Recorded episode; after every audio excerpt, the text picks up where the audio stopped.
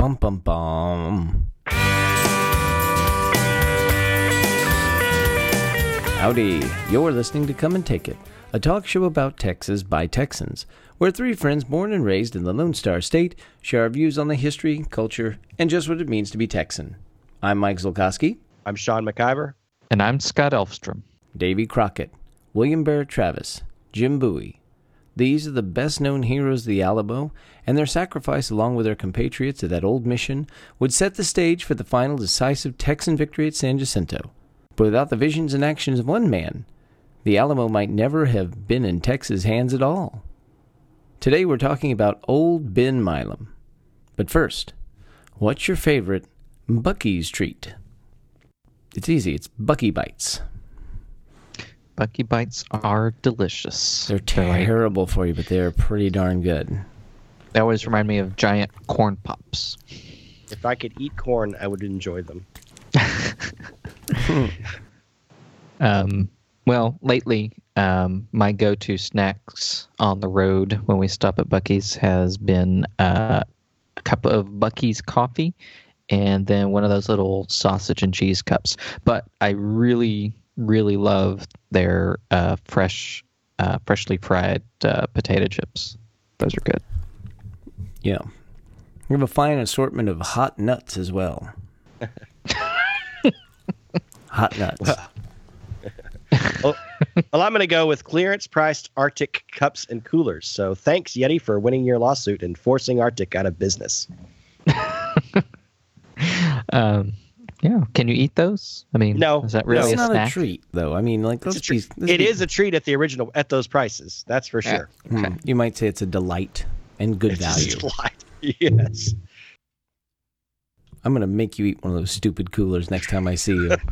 Eighty percent off is a eighty percent off is a treat anywhere you go. Yeah, and for those who don't know, Buc-ee's is a giant mega gas station refueling stop. No truckers allowed. Yeah. uh, and it's pretty cool. Who was Ben Milam? He was a veteran of both the War of 1812 and the Mexican Revolution. He was a driving force behind the early parts of the Texas Revolution, and ultimately his rallying cry at the Siege of Bexar helped ensure that we have a reason to remember the Alamo and its hallowed role in Texas history. Benjamin Rush Milam was born in Frankfort, Kentucky on October 20th, 1788. He was the fifth of six children. Ben had little formal schooling as a child, and he enlisted in the 8th Regiment of the Kentucky Militia as an adult. He was part of this unit for several months during the War of 1812, attaining the rank of lieutenant. After the War of 1812, Ben and one of his friends floated a large shipment of flour down the Mississippi River to New Orleans in hopes of selling it. The demand was weak when they reached the city, so they combined resources with some other traders and chartered a schooner to try their luck in South America. That voyage ended up being rather disastrous. The captain and most of the crew died of yellow fever, but Milam and his friends survived. Milam next learned of trading opportunities with the Comanche in the upper Red River region and moved to Coahuila y in 1818. While there, he met another notable figure in early Texas history, David G. Burnet. Burnet had arrived a year previously from Louisiana on the direction of his doctor, who said the air in Texas would do good for his tuberculosis. On his way near the Colorado River, Burnet fell off his horse. The Comanche came to his aid, and he ended up living with them for about two years as he recovered. Years later, of course, Burnet would be the first official president of the Republic of Texas. I, I can only imagine what a collection of disease and diseases and viruses all these people walked around with at the time. well, I've got tuberculosis. Well, I've got malaria. Well, I have both. I'm one giant walking antibody. Well, the following year, Milam was in New Orleans again, and he met Jose Felix Tres Palacios and James Long. Now, we've talked about James Long before, and as we know from our previous episode about the filibusters, Long and Tres Palacios were planning to help Mexico fight for its independence from Spain. And Milam, who was looking for something to do with his time apparently, decided to join them because he was always up for an adventure. Long and his men traveled to La Bahia, which is now Goliad, while Milam joined Tres Palacios' group and received a commission as a colonel on the way to Veracruz, further south, as they intended to invade and capture Mexico City. Both forces received less than hospitable welcomes in Mexico. Long easily captured La Bahia, but discovered the people living there were actually revolutionaries and not royalists, so he had attacked his own allies, or potential allies. Milam and Tres Palacios met with their own difficulties, and all three wound up imprisoned for their troubles. While in prison, Long was shot and killed by a guard under suspicious circumstances. Milam came to believe somehow that this shooting was part of a plot concocted by Tres Palacios out of jealousy, and Milam plotted to kill Tres Palacios in retribution. A little bit of uh, intrigue in the prison. Bum bum bum. Milam's plot was discovered, and he was locked up again. He and his conspirators were sent to Mexico City and held there until the fall of 1822. Joel R. Poinsett, for whom the flower is named, was also the U.S. Commissioner of Observation to Mexico, and he managed to get them free that year. While most of the men returned to the United States, Milam remained in Mexico. Yeah, because nothing like a war torn country to entice you to stay.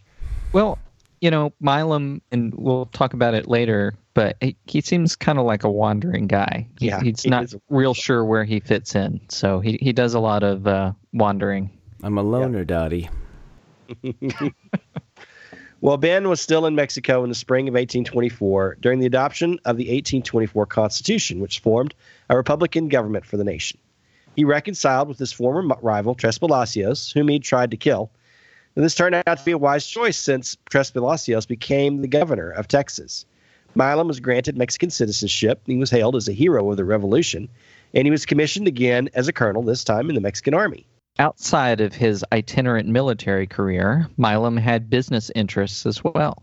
In 1825, he partnered with Arthur G. Wavell, an English general in the Mexican Army, on a silver mine operation in Nuevo Leon. They both obtained impresario grants for land in Texas as well. Milam served as Wavell's agent for the Englishman's Red River Colony, while Robert M. Williamson, also known as Three Legged Willie, served as agent for Milam's colony. In 1829, Milam and old friend David G. Burnet attempted to create a new mining company, but weren't able to raise enough money to get it up and running. Despite Milam's efforts, both his and Wavell's attempt at settlement in Texas failed because neither were able to muster the contracted number of citizens into Texas. They were stymied by the 1830 law passed by Mexican government that prohibited further migration of United States citizens into Texas. It seems that they were afraid of a rebellion. By 1832, their contracts expired without being fulfilled. In 1835, Milam went to the capital of Coahuila, Texas, to meet with the governor, Augustin Viesca. He had wanted a land commissioner to provide the settlers in Texas with land titles. Now, Viesca initially agreed, but while Milam was still there in the capital, word arrived that Santa Anna had overthrown the representative government of Mexico and once again set himself up as the dictator. Santa Anna was already marching to Texas with his army to squelch any inclination towards rebellion there. Viesca and Milam fled Monclova, but were captured and imprisoned at Monterrey. Sympathetic jailers let Milam go and even gave him a horse for his escape. Uh, during the process, he happened to run into a company of Texas soldiers under the command of George Collinsworth. It was from Collinsworth that Milam learned of the growing independence movement in Texas and the rising revolution. Milam joined Collinsworth's soldiers and helped them capture Goliad. At the time, he wrote, I assisted Texas to gain her independence. I have endured heat and cold, hunger and thirst. I have borne losses and suffered persecutions. I have been a tenant of every prison between this and Mexico. But the events of this night have compensated me for all my losses and all my sufferings. Milam was still with Collinsworth and his men when they marched to join the main Texas Army to capture San Antonio.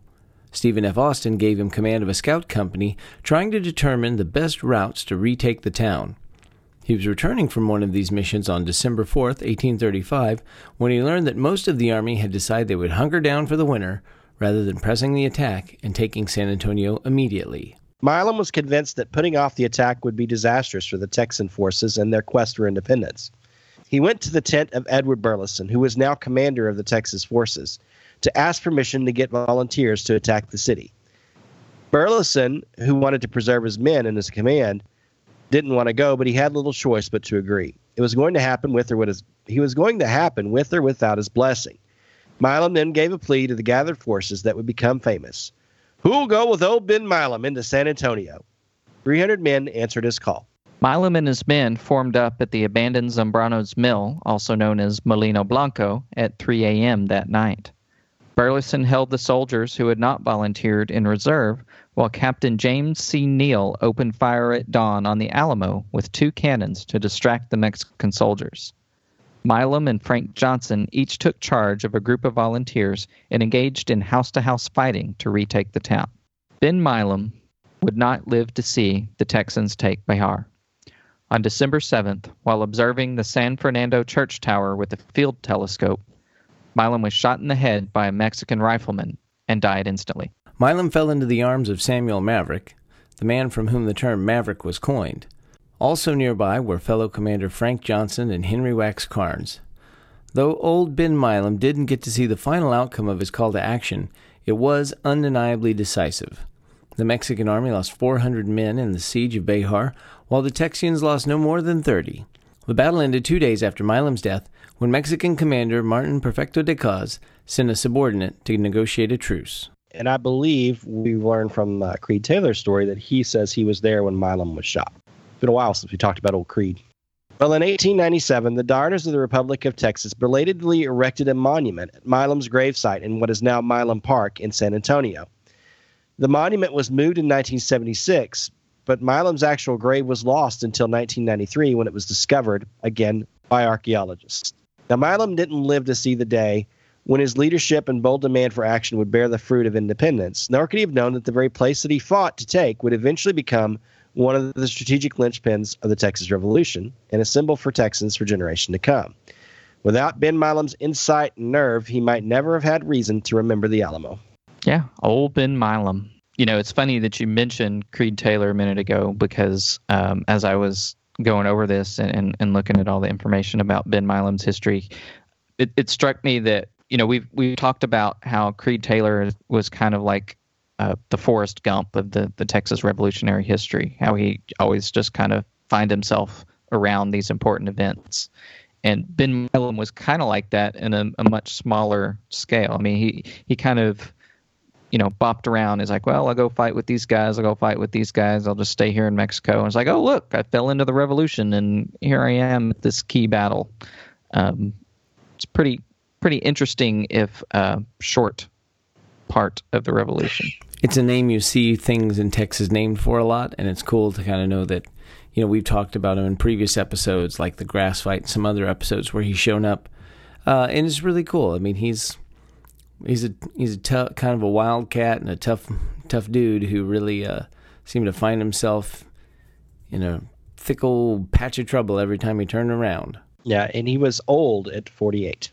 Yeah, and you know, I also think it's interesting. yeah, he's a he's a good illustration of where we talked about how um, you know a lot of people have the stereotype of the Anglo settlers coming in and stealing Texas from Mexico, and it's like, well, here's Ben Milam among a bunch of others that came in.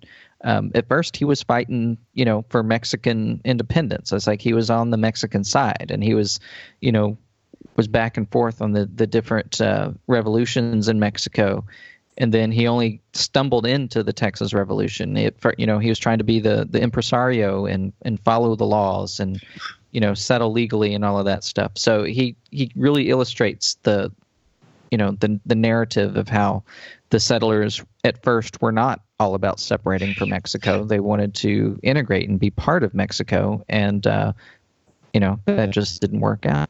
The other character that shows up in this one I think is neat, and we talked about in the Rangers episode, was uh, Three Legged Willie. Yeah. Yeah. Three Legged Willie. Um, I also thought it was funny that, you know, going through this, I was like, oh, here's this guy for which this is named. Yeah. You know, yeah. it's like there's two, there's at least two is uh, Poinsett and uh, Maverick, Maverick, You know, 2 mm-hmm. two terms, two things that are part of the everyday language that, uh, oh, just happen to be tied into Ben Milam's story. He just happened to run into these guys. Yeah, I know. It's uh, again, all roads lead to Texas. Well, and I think just about every every name we mentioned has a county named after them too. Well, yeah, yeah. Well, in fact, there is a Maverick County and there is a Karnes County. There's a Johnson yeah. County. There's yeah. a Neill County. Yeah. Well, I mean, County. that makes sense. You've got a yeah. brand new country. Um, the There's brand no new counties republic. named after Santa gotta Ana, name, though. Got to name stuff. What are you going to name them for? Well, we'll name them for the guys that won our independence. Yeah. Well, um, maybe we should start a campaign or Kickstarter online to get something named after Santa Anna. Poor old Santa Yeah. Ana. It, it, it was nice to see Karnes again. He's an old friend of ours. Yeah. Henry good Wax old Karnes.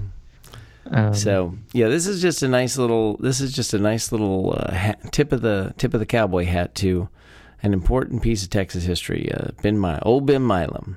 Maybe Yeah. maybe And- like a maybe like an LQ Jones. Like if they if they filmed this in the seventies, it'd be like an LQ Jones type character. Yeah, yeah, that might be good. So you should uh, Yeah.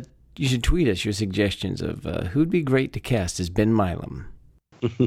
Yeah, and it's a good, like you said, you know, it's if Ben Milam had not lit the fire under those guys to go into San Antonio, um, maybe we wouldn't have, you know, Texans wouldn't have taken the Alamo, and uh, that whole story, that uh, that whole myth, that whole legend of uh, remember the Alamo would not have been there to uh, push the revolutionaries toward the uh, inevitable defeat of Mexico at San Jacinto.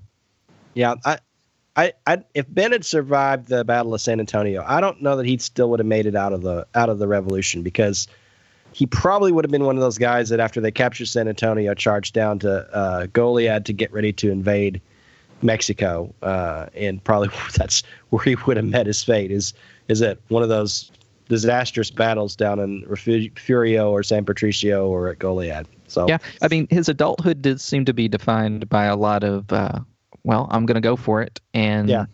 do my best and see what happens. I mean, it, it takes a lot of gumption to pack up your, uh, you know, load of flour and try and sell it in South America. Or to go out to the Comanches and just try to set up trading with the Comanches. Yeah, Comanches. it's like, hey, here's these people that uh, don't know, can't speak the language. Uh, I'm going to try and sell them stuff. Uh, one last thing, I, I think I got it, Sean uh, Scott. It's uh, it's Don Swayze Oh yeah. Don Don Swayze. Swayze is old Ben Milam. as old Ben Milam in the story of the Alamo. Um, Oh, that's funny. it's really interesting about like about these guys, just these tough old guys that come out of nowhere that uh, they just fight anything for no good reason. Texas draws those characters. It draw does. those characters out. It does seem to. That wraps things up for today. You can find notes and links from today's show at brainstaple.com. We'd love to hear from you, so like and share us on Facebook, follow the show on Twitter at Texas Podcast, or go to brainstaple.com and leave some feedback. You can find our show and many other great history podcasts at historypodcasters.com. And why not follow us individually too? I'm on Twitter at Mr. Java. I'm Max Shaw with two N's. And I'm Scotticus. We'd like to thank our good friend James Abendroth for helping us to research and write this episode. You can find him on Twitter at Blackguard Press and find his fiction work at blackguardpress.com. You know you love this show, so do your duty and tell your friends, and please leave a review on iTunes because that really helps us out to find new listeners just like you. And if you'd like to support the show financially, please visit patreon.com slash Texas Podcast. We hope you'll join us next time, and remember that even if you aren't from Texas, Texas wants you anyway.